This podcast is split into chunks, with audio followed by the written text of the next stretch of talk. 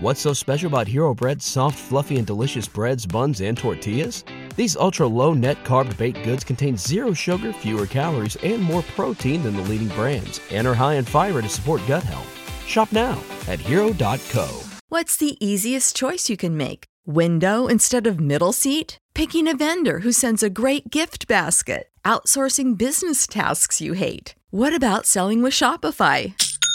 Whether you're selling a little or a lot, Shopify helps you do your thing, however you cha-ching. Shopify is the global commerce platform that helps you sell at every stage of your business. From the launch your online shop stage to the first real life store stage, all the way to the did we just hit a million orders stage. Shopify's there to help you grow. Whether you're selling scented soap or offering outdoor outfits, Shopify helps you sell. Wherever and whatever you're selling, Shopify's got you covered. Sign up for a $1 per month trial period at shopify.com slash try. Go to shopify.com slash try now to grow your business, no matter what stage you're in. Shopify.com slash try. The Three Down Greencast is brought to you by the Pile of Bones Brewing Company, Regina's only downtown brewery.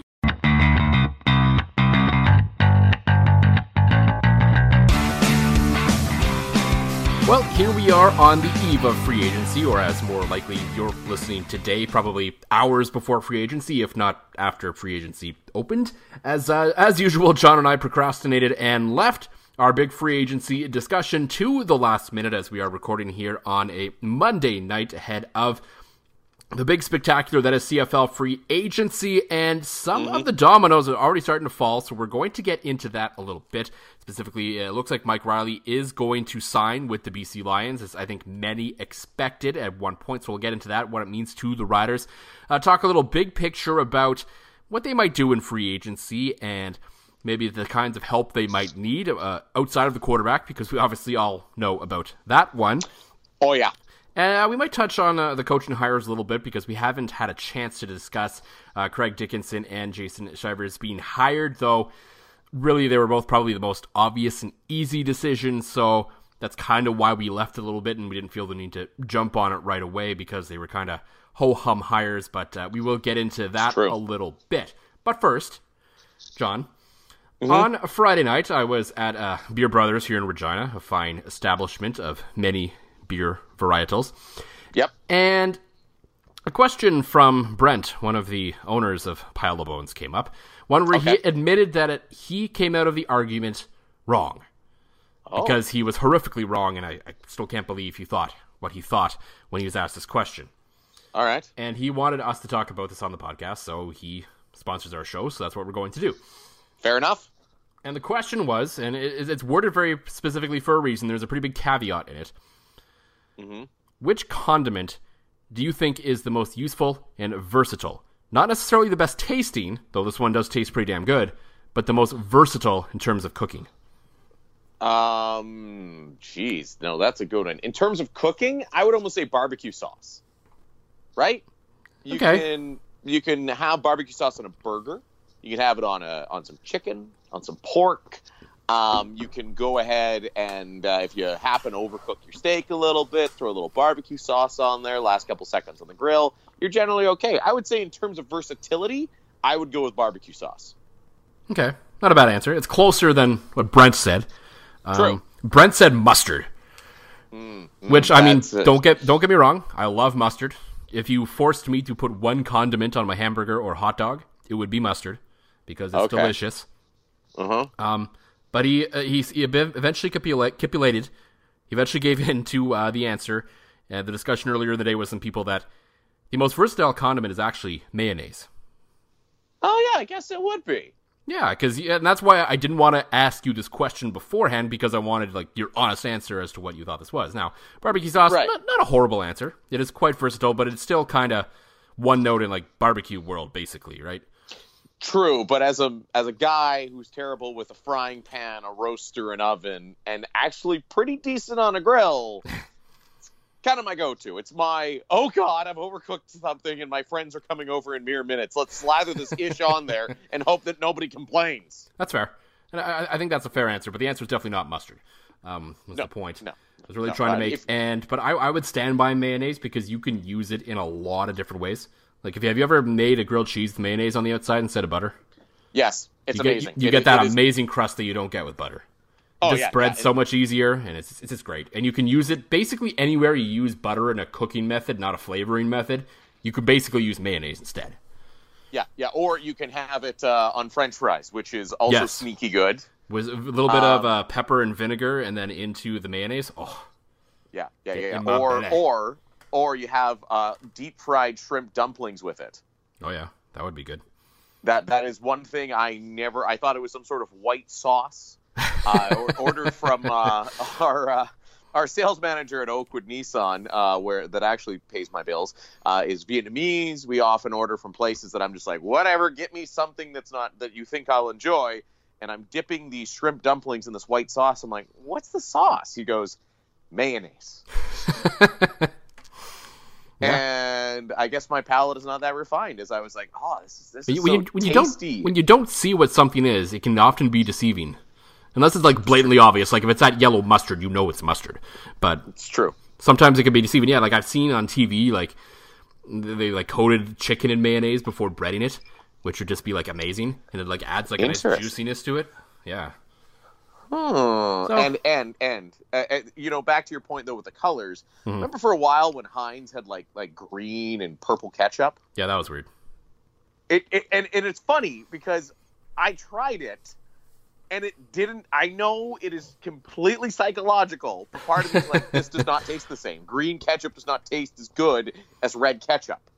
No, no, it wouldn't. Even though it's it's a total placebo effect, but it, yeah, I would agree with you. So mayonnaise, we put that ish on everything. Absolutely. And you, you can use it in dips, you can use it in all kinds of stuff. But anyway, yeah, he thought it was a good topic for us to talk about because as a couple of fat guys, we we, we love our condiments. So It's it's Uh, it's true. It's it's it's true. And you know what? I am I am I am glad that I wasn't so far off base that you had to laugh hysterically. But I mean, seriously, mustard. That you know. But you're right. The first thing comes to mind. Even my meal tonight, supper was a hot dog with sauerkraut and mustard. yeah. Right. So Yeah. I thought. I Well, thought yeah, but the, the, the caveat of the question was usefulness, not necessarily taste. Not that mayonnaise tastes Mm-hmm. bad, but I mean mustard tastes better. Mm, hmm Or when you add a mayonnaise to anything from your favorite fast food burger joint. Okay, I, now I'm getting hungry. I'm, I'm on a diet now. I, now I'm hungry, and this is not good. All right, that's uh, as we'll transition out of that into other thing uh, as uh, fat guys like. I think I can already hear what's in your glass, John. But uh, what's in the glass this week? Uh, what's in the glass this week? Because I drank my last beer with uh, with that hot dog I was talking about. So first, a quick note on the beer. Uh, what the hell was it, Joel? I literally you sent me a photo of it saying one night via text. You're like, "This is amazing. You'd love it. Go try it." I found the can. I don't even know what it was called, but I I tried it and I loved it. It was the Collective Arts out of Hamilton. It was their Guava Ghost. So it's like a, Okay. a sour beer with a little bit of sea salt in it, and obviously guava. And it was Yeah. honestly, some people like there's so there's on Facebook. There's a group called the Beer Lovers of Saskatchewan. I think I've added Yep. you to that group, and You have at me, yes? everyone was going nuts about this beer one day. So I'm like, okay, I got to go find this beer and buy it, and let's see if it lives up to the hype. And yeah, it it lived up to the hype. There's there's no question about it. It was without a doubt one of the best beers I've tasted this year. Like Now- last now last 365 days, not the last like month, obviously. yeah, right. Uh, yeah. I, I was going to say it's funny though when you do try it. If you are taking beer recommendations from the two of us, um, I'm a guy that normally I, I, I take a like a not like deep inhale, but a quick whiff of what I'm drinking to go. What am I getting myself into? Mhm. Um, As you should. Yep. don't smell this beer.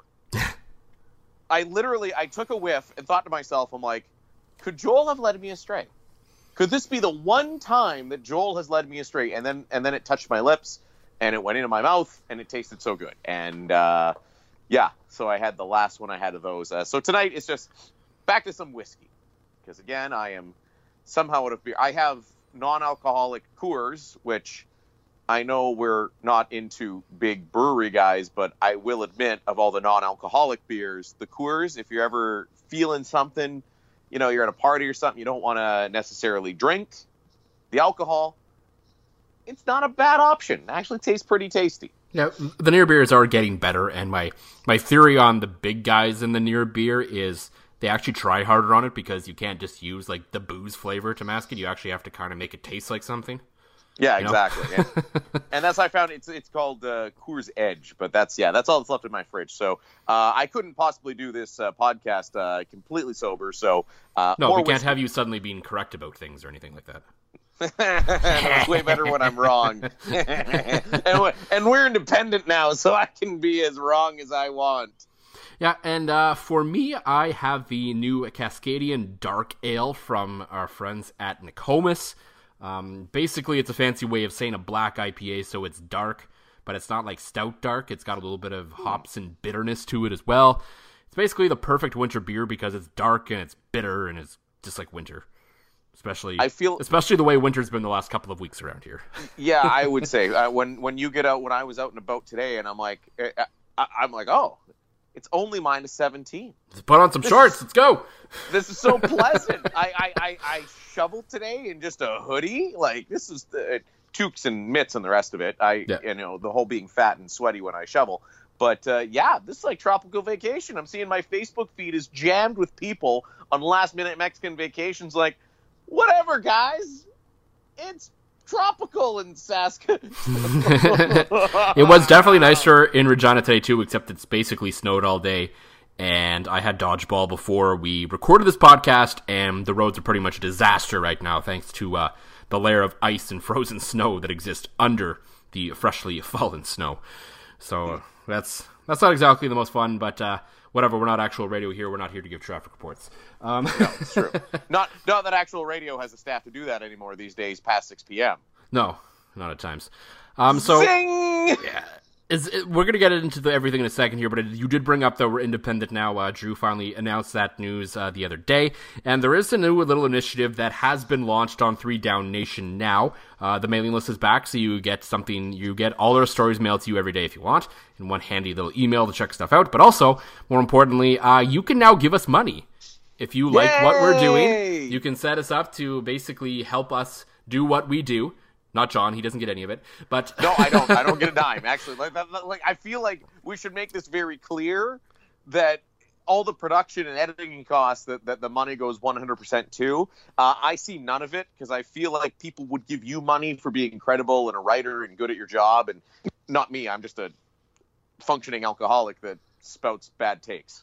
Yeah, so maybe one day we'll buy you a beer or something for doing this. But uh, other Woo-hoo! than that, so yeah, you can do that. Uh, you can do a one-time thing, or you can set it up to do a, a reoccurring payment if you'd like. Um, we aren't going. I know some people have been wondering. We're not going like full athletic and putting stuff behind a paywall or anything like that. But you know, we are asking for you know a little bit of help. If you like what we're doing and want to help us grow, then this is one way to do it. And the cool thing is also if you hate us, you can still give us money because um, if you uh, if you donate, you get it, you can enter into a private Facebook group where Drew will be taking all kinds of feedback on the website, so you can give all of your uh, kind of thoughts on how you think we can do better as a website to serve you, the CFL fans. So if you love us, give us money. If you hate us, give us money.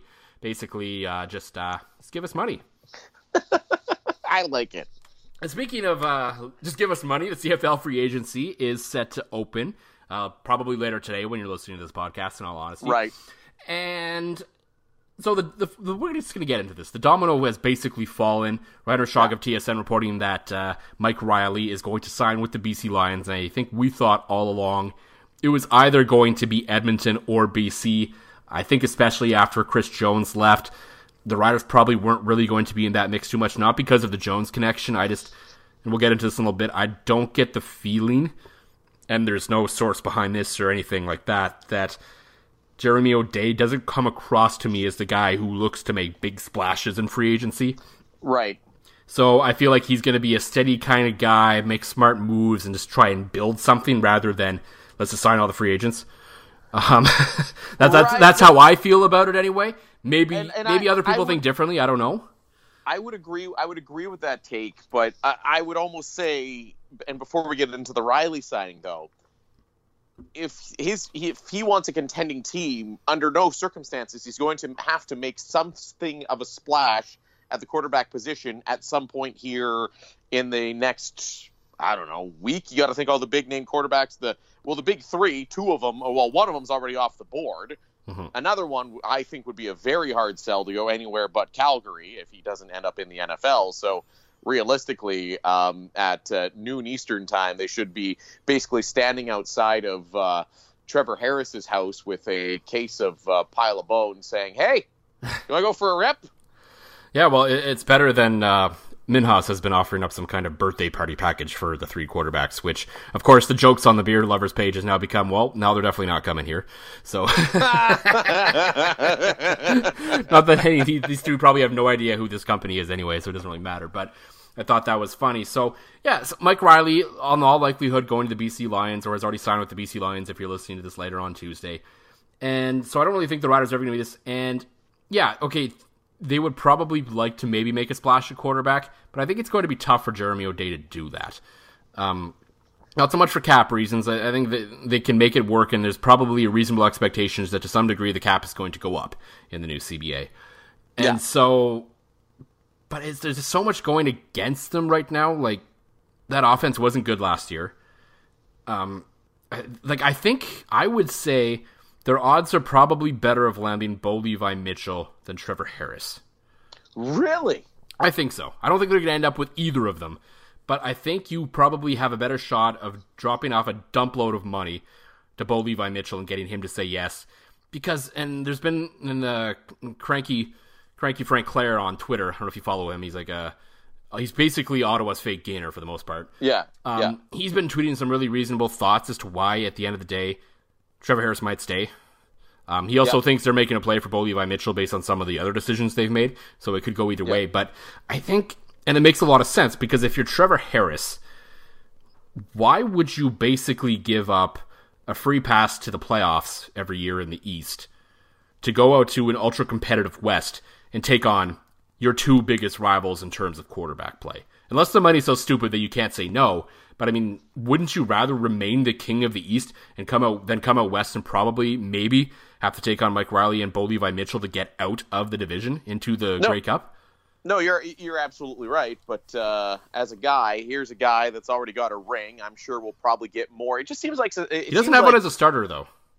No, you're no, you're right. No, that's a good point. Uh, it just seems like though that Ottawa, to some degree, has always been slightly lower on Trevor Harris than maybe you'd think they would be, right? I, I just I, I, could see Ottawa letting him walk just strictly for the fact that he doesn't seem entrenched as that guy. There's always murmurs of you know even dating back to when he was here when Henry Burris and him were in the same spot, you know. So like you're you're right, that would be an absolute guaranteed path to the playoffs is staying in the East Division.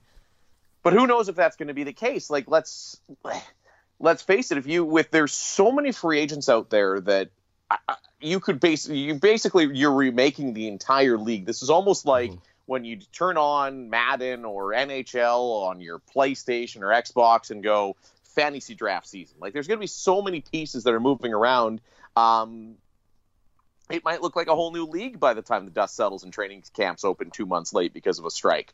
Um, yeah, you can write that one down. Uh, the thing I think, but and and here I will disagree with you. I think the Riders have a better chance of Trevor Harris than Bo Levi Mitchell because of what we're both agreeing on is that Jeremy O'Day is not a big splash guy. I could very much picture O'Day, Craig Dickenson, the rest of the Riders brass focusing on Trevor Harris as of noon tomorrow noon Eastern tomorrow when these things open, rather than you know because if you've listened to the rumblings now, Edmonton's going to be a player for Bo. Calgary's going to be a player for Bo. I, I think every team right now, except BC, Hamilton, and Winnipeg, are going to put everything forward for Bo. So I think it might not be a poor decision by Jeremy O'Day. Go offer a good contract to Trevor Harris, lock up your starting quarterback, and then build from there while everybody else fights over Bo because the number's been set. Mike Reilly has set the market at 700 G a year. Mm-hmm. I was saying to you before we got into recording, I think Bo Levi stays in Calgary for that same 700. If Calgary phones him up tonight, says, "Kate, we'll match the Mike Reilly contract. You're our guy," he stays. But I think if he's listening to offers, I think if that number's approaching 750, 800 on the same four year deal, maybe that's going to make him go. And you know, Toronto's going to want to do that. Ottawa's going to want to do that. Edmonton's now in a position to do that. It just, I think the smart play right now for Jeremy O'Day, don't get involved in the hype train. Go out and get Trevor Harris if you can. Get him early, and then you know what your cap figure is going to be like because uh, our very good mutual friend Jamie Nye of the Green Zone tweeted out what the depth chart looks like. There's not a lot of names on offense there right now, Joel. No, there isn't, and I, am not saying that it's not a smart move, maybe to tr- target Trevor Harris instead of Bo Levi Mitchell. Yeah, I, just, I, I think I think and both odds are fairly slim to begin with. Like I, yeah. I, I think we're talking, you know, maybe like a two percent to five percent kind of thing each way. Yeah. Whoever we're talking about for the guy here, whether they actually get them or not. And, and I think the other question that they need to answer is when you look at the entire picture and how many holes there are to fill on offense, as you know, the the O line could still use a boost. They need receivers. Do they need a running back? Maybe I don't know. Not, the, but those guys, you know, the running back you find a dime dozen out of the states, fine. Yeah. so, is it prudent even to spend, say, six hundred thousand dollars on a Trevor Harris when you need to rebuild an entire offense? Well, basically, I don't know. That's that's a hard question to answer, and it depends on I think the long term view of this team right now, if there is one, where it's like, okay, we are going to spend four hundred thousand dollars combined, and I'm just pulling these names out for fun on Jonathan Jennings and Travis Lulay, and we're going to spend the extra three four hundred thousand dollars on the rest of our offense and give yeah. them a chance to possibly not be, you know, to have at least a better offense than last year, to have some options, to have some weapons, because if you can play on the, if the defense is still at relatively the same level, that makes a big difference. Now, the mm-hmm. defense isn't, is going to be a different defense next year, even if they run the same system. It's just, even if Chris Jones was here next year, it is going to be a different defense because that's just the nature of football. So you can't count on them to score, you know, 100 touchdowns again. But if they are able to keep them in games again, but they have an offense capable of producing those three drives, that they need to win a game. And you can do that with a some combination of Jonathan Jennings and Travis Lulay, just pulling names out of hat again, then maybe that's a better route to do it because then all of a sudden it's like 2017 where you can afford to surround a lesser quarterback with superior talent. Mm-hmm. Well, and it's the old chicken before the egg argument, right? Mm-hmm. Does the offense suck because the quarterback wasn't any good last year, or is it the other way around? Was the offense good because it's it's it's so hard to tell? Like, what what would the Riders look like if they got better than you know the CFL's version of Trent Dilfer in there last year? You know, it just there was nothing about Zach Collaros that that struck me as dynamic, and it was interesting. I did see on Twitter that the Riders have reached out to at least speak to Collaros about this coming season, which mm-hmm. I do think unless he's unless he's willing to come in and play for a hundred grand a year, it would have to be a heavy bonus situation for sure. Oh yeah, like we're talking one of those 135 base salaries and you get X if Y happens, and then go out and surround him with with as much talent as you can find. Uh, I I think though, and it was, and I, I don't remember if we if because of my short term memory and lack of sleep these days. I don't remember if we said this before we started recording or after we started recording, but basically you said you have a chance to go out and get one of this this league has three good quarterbacks right now. Mm-hmm. It was before, yeah. Seven, okay, it was before. Good. Okay, I'm not completely losing my mind. Um, you said if you have a chance to go get Mike Reilly, you go get him. Mm-hmm. And although Trevor Harris is not Mike Reilly, he's not Bo Levi Mitchell. He's, I would put him. He's a he's uh, a he's a two. Like if if you're going Reilly Mitchell one A one B, then mm. he's like three or two, whatever you want to consider it. He's yeah, that. Well, he's, he's in a category on his own as sort of that secondary elite guy. It, it, you're absolutely right, and I don't think anybody's giving him the same attention uh, because there are so many other questions, right? With the other with the other big names out there. So yeah, yeah if you if yeah, if you have a chance, you can target him. But I think if you're Trevor Harris, you're smart and you wait it out. Even if the riders are off in your world and they're you know sending you flowers and Valentine's cards and the whole thing, you still wait it out because you want every you want to be the last option standing basically out of the big three. I think that's Trevor Harris's best shot to cash in. Mike Reilly is essentially signed. You wait for Bo Levi Mitchell to make his decision, whether it's here or in the NFL, and then you start saying, okay, now I'm going to start listening to these offers more seriously, and we're going to try to drive this price up. So, in theory, you're right. The Riders should start talking to Trevor Harris right away. I just think it's going to be incredibly difficult, unless you're the Ottawa Redblacks, to get Trevor Harris signed before Bo Levi Mitchell makes a decision. I, I would agree. I would agree, but I think I think the thing that threw a wrench into all of these plans is the fact that Mike Reilly set the market tonight. Because even Trevor Harris, I, I think even the agents for Trevor Harris will admit he's not worth seven hundred grand a season. No, he's not at that level, but he'll probably get five fifty six. But that's it. If, if if the Riders want to play ball and Jeremy O'Day's got five fifty on the table noon tomorrow and says let's go, does that does that does that happen? It and might, that's why I think. It, but I, it, I, I think, I think at the same time, though, okay, he's like, okay, I know that's there, but I'm going to wait for Bo to sign his seven somewhere, and then I'm going to make sure I get six, six twenty five, right. something like that, right? Yeah, so. it's it's it's it's interesting because this is such a quarterback driven league, and outside of Jeremiah Masoli, I would say the top three quarterbacks in the league are, well, technically don't have contracts tonight. Yeah. Well, they don't. The top three quarterbacks in this league don't have contracts right now. There's no question about it. Well, I guess I guess technically their previous contract hasn't expired, so I guess technically True. they do. They haven't. They don't have extended contracts. no, exactly. I, and I think the only name you could flip in and out uh, to me, Bo and, and, and Mike Reilly are one A, one B, and Jeremiah Masoli has maybe crept up, you know, just behind Trevor Harris. Mm. Uh, yeah, he's not I, I think the, the knock on Masoli is probably is he that good or is he a system guy? Does he just re- work really well in June Jones's offense? So there's absolutely nothing wrong with that. If you can make a yeah. lot of money doing that for your career, go for it. But yeah. I would like to see him at some point see if he can do a different style of offense. That's the only. No. That's basically the only question remaining over Jeremiah Masoli. No, you're absolutely right. But but you're right. Yeah, the best the best three quarterbacks in the league technically don't have a contract right now. Yeah. Yeah, and so yeah, yeah. If if you're in a situation where you can talk to a guy and you can get a guy, you have to do it. I'm not yeah. saying the Riders shouldn't do it, but I think there's a lot of things that are, that are going to be at play here, and it's going to be tough for them to get it.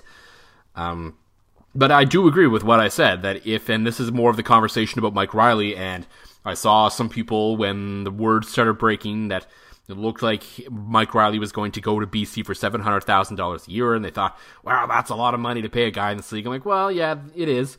And the cap, but the cap's probably going up. And mm-hmm. if you can get, and it said, if you can get one of those three guys, one of those two guys, I would say, you pay whatever to get them. Yep. And frankly, the fact that Edmonton gave them permission, I mean, that's reeks of something weird going on in Edmonton that Mike Reilly was like, I need to get out of here early, which, okay. Yeah. And, and there was always, the, and I, this even might be a slight bit of a hometown discount still, just because his family's up in the Pacific Northwest. Like, if mm. Mike Reilly really wanted to go somewhere else and really wanted to test the market, someone like Montreal might have offered him like eight, eight fifty, right? Well, well, you're exactly right, and and, and that's why. Uh like that's that's why I wonder tonight if a team like Toronto's getting involved. Well, the not so much of Mike Reilly, but Justin Dunk does have the report out that his sources are telling him that the Argos are putting up a, a monster offer for Bo Levi Mitchell, somewhere in the 750 range. It, it could, it, but that's the question: is could Bo go for more than that? Possibly. I mean, if that's if the bidding war starts and you get a few GMs playing against each other, you never know what might happen. Yeah, uh, it's. I think. I think it is. I think it's going to be really interesting. I mean, and it's too bad that we're going to have to wait an extra two months after the players go on strike. But, uh, but I, I, I think the consensus is, is yeah, that that cap has to be going up. I think it will. How much we don't know, but there's if it's if it goes up enough, it, you should be able to afford a seven hundred thousand dollar quarterback and field a decent team. Now, is that Hervey going to go nuts because there's a lot of other names being rumored out there, and that might put them into some trouble? But let's have to wait and see how that goes. I think from a rider perspective, heading into tomorrow, we've we touched on it a little bit or today, whenever you're listening to this. I think clearly we all know they need to find something that they're going to do at quarterback over the next few days. Mm-hmm. They need to find some help on offense all around. Yeah. Other, other, than that, the really big question is what's going to happen to Willie Jefferson? Because yeah. he was hands down the best player on the team in 2018. And he put out the Instagram story on Monday saying he's going to test the market for the first time. And he put it on, this is going to be interesting. So whether Chris Jones' departure is playing into this decision or not for Willie Jefferson, we don't know yet because he's basically always followed Chris Jones around everywhere he's gone. Um, mm-hmm. I think mm-hmm. it's clear at this point that Willie isn't happy with any kind of offers that are coming that may or may not have come from the NFL, and he knows this is where his bread and butter is now, uh, up here in the CFL. So he's, I think he's looking to get paid now. And if you're the Riders, you have to ask yourself the question: Is he a system guy? Does he just really work with Chris Jones? Is he really that worth putting money into when you can find American defensive ends from time to time? But this is also a franchise that struggled with having those pass rushers over the years too. They after mm-hmm. John Chick went to the NFL, they didn't replace John Chick until John Chick came back. so I mean, they replaced John Chick with John Chick with a whole yeah. bunch of guys in between. You're absolutely right. So it, it, can like it's one of those things in theory you should be able to find American defensive ends, but sometimes it's not that simple. It's like the Winnipeg Blue Bombers who for some reason struggle to find American receivers when seemingly every other team in the league can find American receivers. There's just weird things that happen within franchises at times. And so the question is okay, well, I guess number one, it depends on who your quarterback is. If you're not spending money on your quarterback, then I think you're willing to overpay a little bit on Willie Jefferson, at least for a year. Yeah and then go from there. Because then next year, Charleston Hughes' money probably comes off the cap as well. He probably retires. Yeah. That's the end of that chapter. And Willie's your guy. So what happens there, I think, is going to really affect what happens to the rest of the defense because the secondary is basically back. The linebackers are basically back, especially with Sam Hurl resigning today for some reason. And so the defense is all set up. The only question basically becomes – well, I guess number one, who's going to replace Sam Eguavoen, but they have some pretty good options there, I think. Not quite Sam Eguavoen good, but they have some guys that can move around and play different roles, and they should be good there. So, yeah. Yeah. And Mike, Mike Edem coming back was a big signing. That's something I never thought I'd say in my life. But he's really fit into what they do in this system well. There's no question about it. You can't deny that he played yep. well at safety for them last year. So yeah, I think that's the second biggest question on this team is what do they do if Willie Jefferson decides to sign somewhere else? I, I think if he decides to sign somewhere else, you do you you look hard for that kind of guy at your open tryouts, at your Bradenton camps, at guys on your neg list, and that's what you do. But mm-hmm. from Willie Jefferson to me, he's so unique in the fact that he's so disruptive um, along the line even when he's not getting pressure. Yeah. I think back to the games against Winnipeg this year where he's a guy that can be getting blocked and he's such a freak of nature that he just throws his hands up and comes up with interceptions. Not only interceptions, but like pick sixes coming from the line of scrimmage. Like mm-hmm. you just don't see that anywhere. The guy's a freak of nature, right? Yeah. So I think he will be worth the overpay because he is he is so good and the riders have a hard time finding a guy like that. But i think if he walks i don't want to see and this is the beauty of jeremy o'day. I don't think you'll see o'day make a panic decision. No i think o'day trusts his process trusts his scouts. He's been in that organization for so long knowing that okay willie's left us. Now albeit i think the american talent pools with the emergence of the aaf xfl all these other spring leagues that are popping into existence, I think your American talent pool might be a little bit thinner at some of these Bradenton camps and, and tryouts and things Maybe. like that. But uh, I do still think you can go out and, and find, if you've decided, okay, this is a position for Americans, maybe Charleston Hughes is able to to teach a guy the Canadian game on the fly. You know, you have a nice, you have a veteran there on the line that's been in the league a long time. Maybe you can go out and find a rookie. And and if that's the case, if Willie leaves, to me, that's more money to show, shore up the offense, which is has holes everywhere. But I do think that that if you're in the ballpark, if you're in Willie's ballpark, if you got to pay him, you pay him because he's a huge part of what they do along that D line. Yeah, there's, there's, no question. I agree with you completely. I mean, we've been I've been very open about my essential man crush on Willie Jefferson since he returned to Saskatchewan. I think he was uh, wrongfully not named defensive player of the year for the team a couple years ago when they gave it to Ed Gainey because Ed Gainey had a bunch of picks, but that just means he got thrown out a lot when Willie Jefferson was just a beast all year. But anyway, yep. Um, so yeah, yeah, that would be a tough loss, but it's not irreplaceable. I think it would just it would change kind of how they probably would change their defensive scheme a little bit. There's no question about that, and I think the, the, the interesting thing about American defensive ends is a lot of them do end up falling through the cracks because it is still, and I don't really know how the XFL and the AAF is going to approach this, but I know in the NFL, they're still very they're still very measurable in how they find their pass rushers and their yeah. defensive linemen and their outside linebackers, depending on if they're a 4 3 or a 3 4 and all that. And really fits into a very specific box that there isn't a lot of guys in the NFL where they still believe in this, you know, he has to be in a, he's basically a pass rusher in a 4 3 in this kind of setup. And teams aren't really going to invest in that really much anymore. Yeah. And so those guys are going to fall through the cracks in the state still and f- be able to find their way up here because the CFL is basically pretty much everyone for the most part except Chris Jones at times runs. I think you run heavy for most of the time. Occasionally yeah. you bring in the three man rush. But generally speaking, you're not as boxed in in terms of what you believe your defensive end should be. It's are yeah. you athletic? Can you rush the quarterback? Cool, we'll sign you. right? Yeah. So those yeah. guys those guys will still exist because for some reason they don't fit some box that the NFL guys don't want. And I feel like the AAF might develop into that depending on where the league goes. I know they're really pushing the feeder league theme hard right now, watching a couple of games on the weekend. And so maybe they won't, but eventually if it does gain steam and, you know, it does turn into more of a, a legit sort of pro league rather than a, you know, kind of like the NBA G League where they're trying to send guys to the NFL.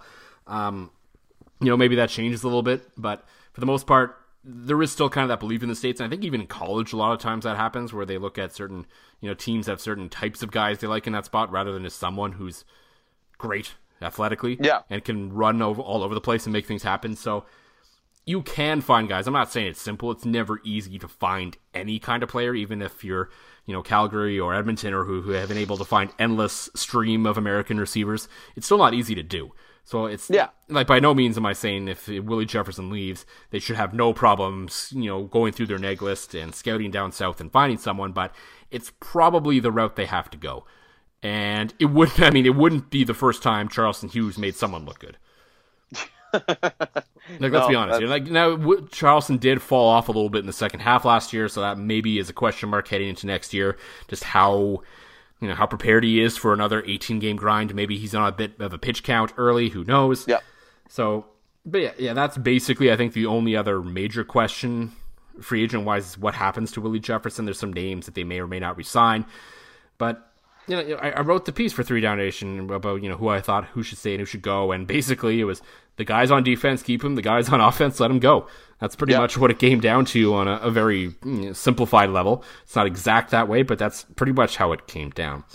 Um, the two guys that we do know are going to be here on Wednesday is head coach Craig Dickenson and defensive coordinator Jason Shivers.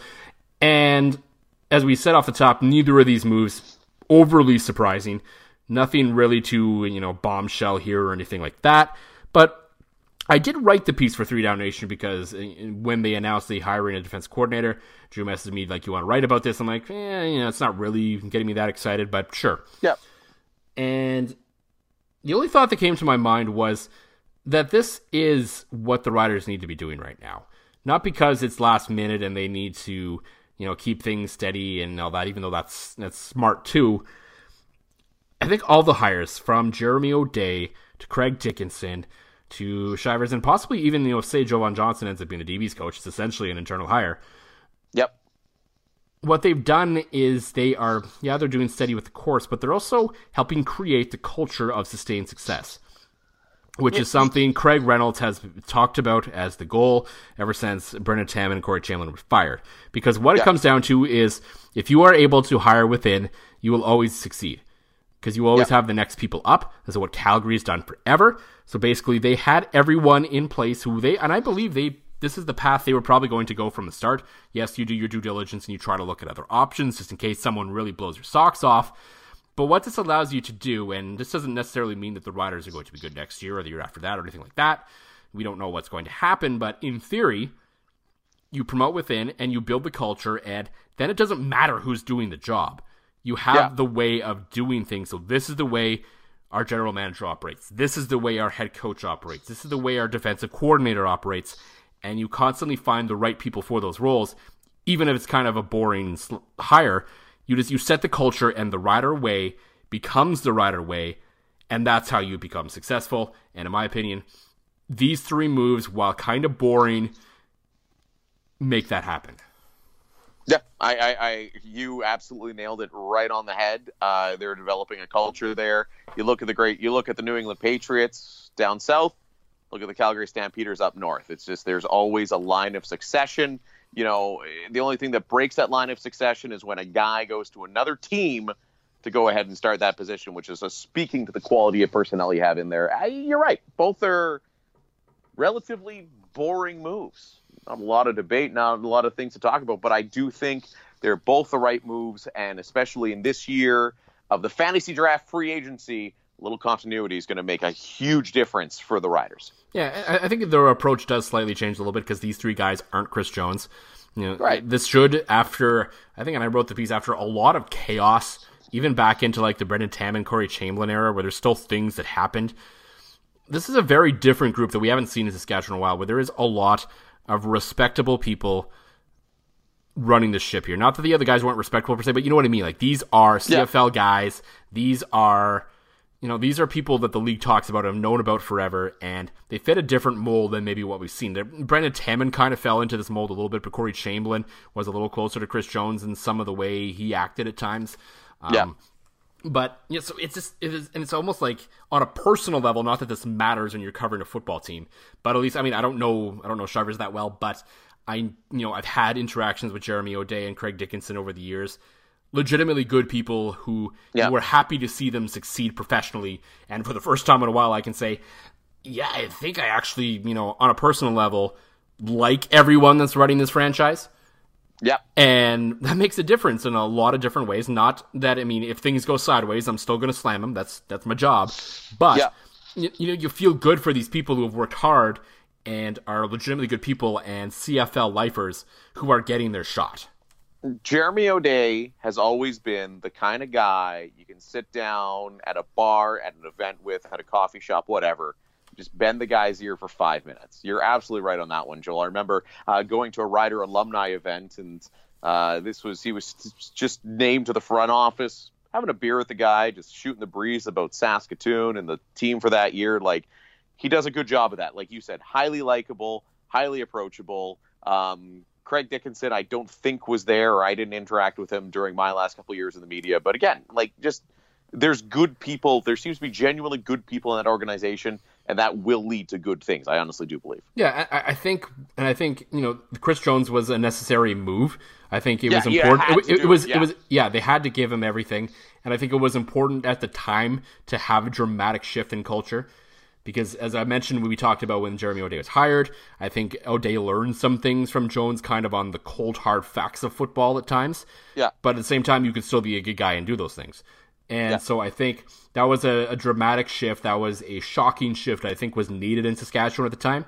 Now it's time to fall back a little bit and kind of get the guys that have fit the mold of more the right way, of the people that Saskatchewan fans, for the most part, like running their organizations. They're people yeah. that live here. They're people that, you know, do all that stuff. They're involved in the community. You see them out and about. You know, you see, all that stuff matters to people here. Yeah. I don't necessarily care about that kind of thing so much for my people that I – in terms of running football organizations, but it is important around here. Yeah. And so it's it's a shift. It was there was a necessary shift then, and I think there's a necessary shift now. And it's a it came at a good time for this franchise because I know behind the scenes they kind of there's a few people in the community, important people that kind of ruffled their feathers the wrong way at times over the last yep. number of years. And this is a good shift back the other way to try and maybe pave over those bridges a little bit and get back into the good good books of some people. Well, you, well, you said it. This is a province that cares, and this is a fan base that cares. That as much success as they had under Jones, everybody was still a little pissed off that he lived in a hotel. Yeah, I mean that never bothered me per se, but I, I, I do think he could have done the odd community event to look like he kind of cared a little bit. Yeah, that's the only thing. Like... I don't care that he lived in a hotel, but he could have showed up around Regina at the, the odd time it's doing this thing, right? I mean, he would have been he would have been a hero if he just would have showed up to randomly the co-op and Moosomin one day, like during one of those rider events, right? But yeah. I mean, you just you didn't see that. You saw some of the riders. You'd see some of the riders players immediately after a loss out in out in Moosomin and Tisdale and and Estevan and like you name it, and they're there. And Jones was never at one of them, and yeah, I think that'll be the change in culture. Bring a lot of these. Uh, and again, I'm the same way. I, I, I don't care. You can live on the moon as long as you're as long as you're winning football games. But mm-hmm. I just it, it, will bring a lot of people back towards the team in, in, a good way. Yeah. The the one interesting thing about the Dickenson hire to me, and we talked about this uh, a few weeks ago, was we thought would, he would kind of maybe be more the stopgap coach. Yeah. But they gave him a three year deal which which is which is really the only interesting part of this whole thing that stood out was, huh?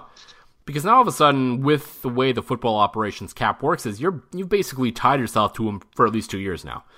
Because yeah, if thing, unless things go really really bad this year, which I don't think they will, they don't think they'll go that badly that you need to fire a first year head coach. But with the way the cap is, you don't want to be eating coach's salary for two years now. No, no, and you're absolutely right. And uh, you're right. It, it, was a strong statement, but I think too, Craig Dickenson has been the first guy. He even said it. Uh, hey, I never really envisioned being a CFL head coach. He nope. liked doing his other things in the off season, and I'm sure Craig Dickenson said, "Okay, if I'm going to be your guy, I need commitment from you too." Yeah, that, that's and that's certainly a fair assessment, and I think that's probably a compromise the team had to make. And it does lead me to believe that he was kind of their guy all along.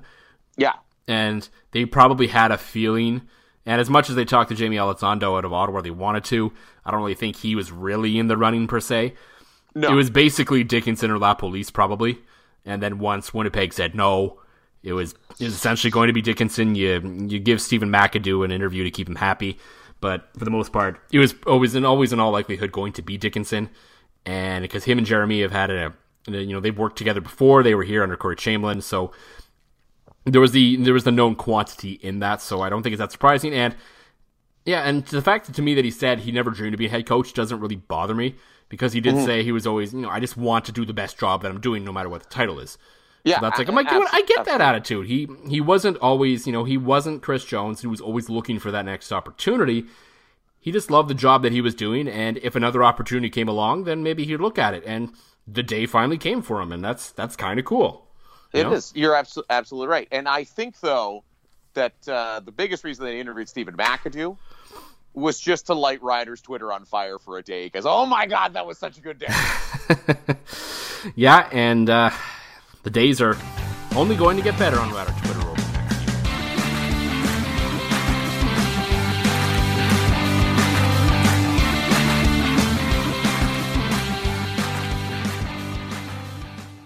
What's so special about Hero Bread's soft, fluffy, and delicious breads, buns, and tortillas? These ultra low net carb baked goods contain zero sugar, fewer calories, and more protein than the leading brands, and are high in fiber to support gut health. Shop now at hero.co. Wilson, you sent the game winning email at the buzzer, avoiding a 455 meeting on everyone's calendar. How did you do it?